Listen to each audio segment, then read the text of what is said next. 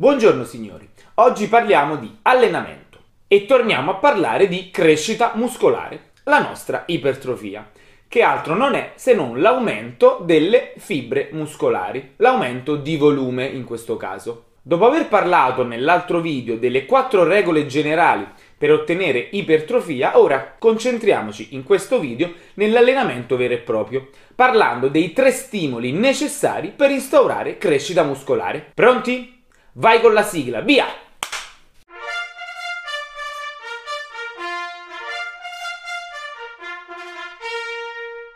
Prima però partiamo con una premessa.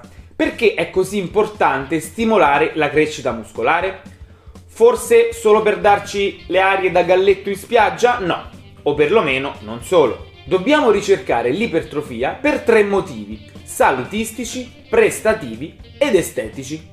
A livello salutistico il nostro muscolo svolge due fondamentali funzioni. In primis la nostra massa muscolare rappresenta l'organo antinfiammatorio più grande del nostro organismo. Non dimentichiamolo. In secundis, una crescita di massa muscolare aumenta anche il nostro metabolismo basale. Meno di quanto si pensi, eh? Circa un chilo di, di muscolo aumenta il metabolismo basale di circa 15 calorie. A livello prestativo, una buona massa muscolare rallenta i processi fisiologici di invecchiamento. Non a caso la vecchiaia è quel periodo della nostra esistenza in cui perdiamo forza e capacità di muoverci, no? Infine, è inutile negarlo, una buona massa muscolare migliora la nostra estetica, simboleggiando in un certo senso forza e bellezza. Non a caso la scultura antica rimane una guida indiscussa e un esempio proprio per comprendere questo concetto di forza e bellezza. Sì, ma anche il rimorchio in spiaggia aiuta a capire questo concetto, vero? Sì, anche il rimorchio in spiaggia. Il primo stimolo della crescita muscolare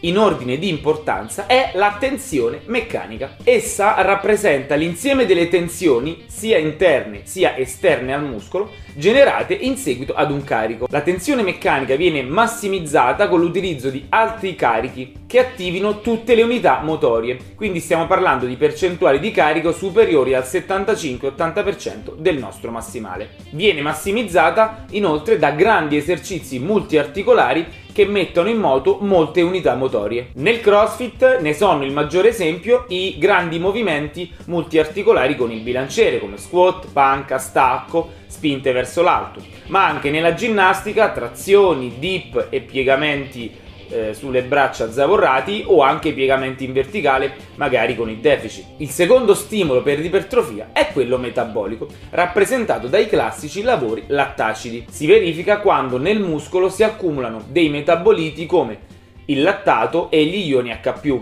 Avete mai sentito parlare di acido lattico? Esatto, sono proprio i due componenti che lo compongono, appunto e in seguito a questo accumulo c'è un rigonfiamento delle pareti cellulari, delle fibre muscolari. Esercizi che massimizzano questo aspetto sono quelli in cui la massima tensione avvenga in massimo accorciamento, con alti tempi di lavoro e carichi medio-bassi. Nel CrossFit, ad esempio, parliamo dei fermi in buca nello squat o delle trazioni a braccia flesse in cui rimaniamo nella posizione con il mento sopra la sbarra. Ma parliamo anche di tutti quei movimenti con pesi medi e eh, ripetizioni molto alte o movimenti più semplici nell'ambito della ginnastica, in cui però l'obiettivo sarà fare il maggior numero di ripetizioni possibili. Molte volte, molte volte queste serie tirate al massimo le troviamo proprio nei VOD di CrossFit. Il terzo stimolo, anche per importanza, della nostra ipertrofia è il danno muscolare. Il danno muscolare è rappresentato da quelle micro lacerazioni che si verificano nelle fibre muscolari in seguito alla contrazione e che portano nel breve periodo infiammazione. Questa infiammazione viene curata e recuperata appunto costruendo e ricostruendo le strutture danneggiate. Ecco in parte spiegata la genesi dei famosi dolori del giorno dopo, i DOMS,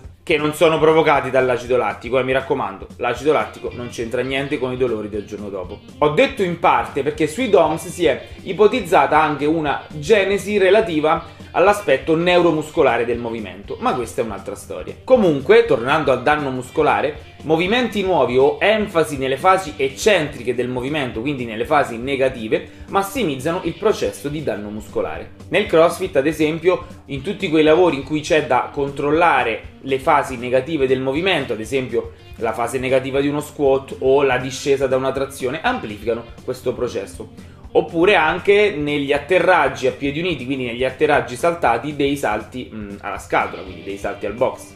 Anche per oggi è tutto, ringrazio come sempre i temerari che sono giunti fino a questo punto. Se avete commenti o critiche purché costruttive, scrivetele pure e se vi interessano l'allenamento o la nutrizione sportiva, vi consiglio di iscrivermi al mio canale YouTube o al mio profilo Instagram o di visitare il mio sito manipulusmosca.com. Salutandovi, vi lascio con il mio motto: fatti non foste a vivere come bruti, ma per seguire virtute e conoscenza. Alla prossima!